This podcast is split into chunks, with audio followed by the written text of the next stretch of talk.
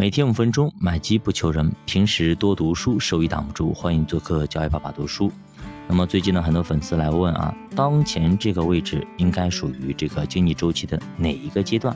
也就是给我们一个罗盘针或者一个定位，到底属于哪里？我现在该怎么去做？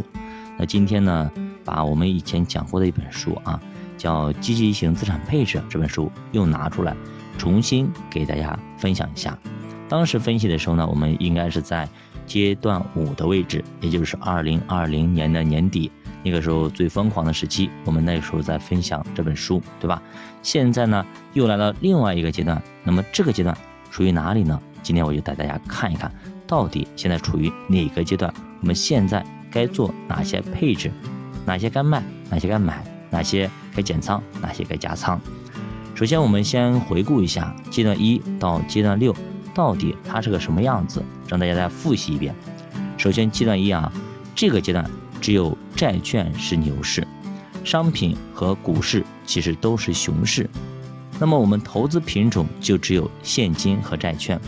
这个往前推一推，应该在二零二二年的三月份年初哎到呃十月份，其实这个阶段应该都属于债券的牛市，但是。股市跌得稀里哗啦，一塌糊涂，这就是阶段一。那么这个时候呢，现金是一个非常重要的资产配置工具，因为呢，它是我们以后抄底的一种期权。别看你拿了现金，巴菲特他非常喜欢用这个方式，它是一种对未来啊的一个看低或者说底部抄底的一种期权。那么它包括一些流动性非常高的产品，比方说啊，我们一直在说的银行里的那种活期类的二点五到三点三左右的这种产品啊，这种活期替代产品啊，拿了大量的那个货币基金这种产品，它就是一类。还有就是三个月的这种商业票据、三个月的国债等等，它都属于流动性非常高的产品。这里也可以把现金和货币市场基金划等号。其实，现在你拿着现金放家里，钞票也很少，基本上放货币基金里边。啊，我建议，我的建议，货币基金一点几，那为何不放银行的那种活期的产品二点几的里边呢？所以说，在阶段一啊，我们要大量持有货币基金和债券。整个阶段来看，这个时候经济环境非常恶化，啊，央行开始呢注入流动性，为市场注水，然后呢，市场利率走低。这个时候，我们可以逐渐的尝试投资一些长债，对吧？这就是我们当时我在投那个十年期国债啊，不是十年期国债，叫那个长期债券的时候，我说要加九期，大家还记得吗？对吧？去找一下，比方广发、呃中证长债啊等等，三年、五年期、十年期的这种，啊，当时我是买了一批，然后呢，后来大概拿了半年左右呢，赚了六个点还是七个点，后来我走了，对吧？就是债券有的时候它也可以赚钱啊，你要懂它，因为我已经跟踪很久了，我知道，对吧？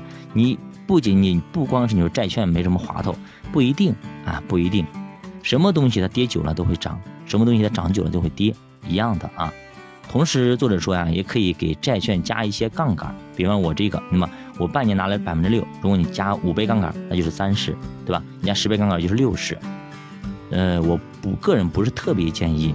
呃，做杠杆啊，个人是这样子，但是债券里边做杠杆的这种机构非常非常普遍啊，只能这样说，因为它毕竟它的一个呃风险不是那么大，所以说它比较把这个风险给加上去，要加一些杠杆。随着债券价格的逐渐上涨，投资者需要注意两件事啊，两件事就是逐渐降低你债券的数量和缩短你债券的投资期限，也就是降九期，哎。我记得在八月份的时候还是九月份的时候，我说过债券这个九期要降下来了，我把那个长期债券都卖掉了，反而换成了那个这种稍微短的这种债券，对吧？为什么这样做？哎，大家去回顾一下，或者以前老朋友听过的，你应该知道啊。这就是这个时候呢，要降低你的债券数量啊，因为它毕竟已经涨到一定位置，它可能要跌了，所以说缩短你债券的一个久期。从而降低市场的风险，因为你买入的债券并一直持有到阶段三啊，但是这个期间呢，应该做一个减法的过程。比方说那个时候你一直拿拿着重仓，到现在是不是亏了很多？尤其是十一月份、十二月份，对吧？理财跌得一塌糊涂，债券跌得一塌糊涂，甚至有些理财和债券跌去百分之两个礼拜跌去百分之四十五，这种都如果被你碰到，你说惨不惨？非常惨。所以它熊市一来，可以说老百姓不计成本的抛售债券，本来不应该跌那么多的，但是它就是跌了，这叫市场的黑天鹅和挤兑现象。我们不能够去说啊，你不应该，不应该是不应该，它它要存在即合理啊，它既然存在这里，它就是合理的，这就叫挤兑效应。虽然说很难见啊，见到，但是市场里就出现了，你怎么办呢？所以说，我们一定要学习这种情况，不能够死板，太过于死板不行。如果你非常喜欢钻牛角尖儿，那么你投资很可能就做不好。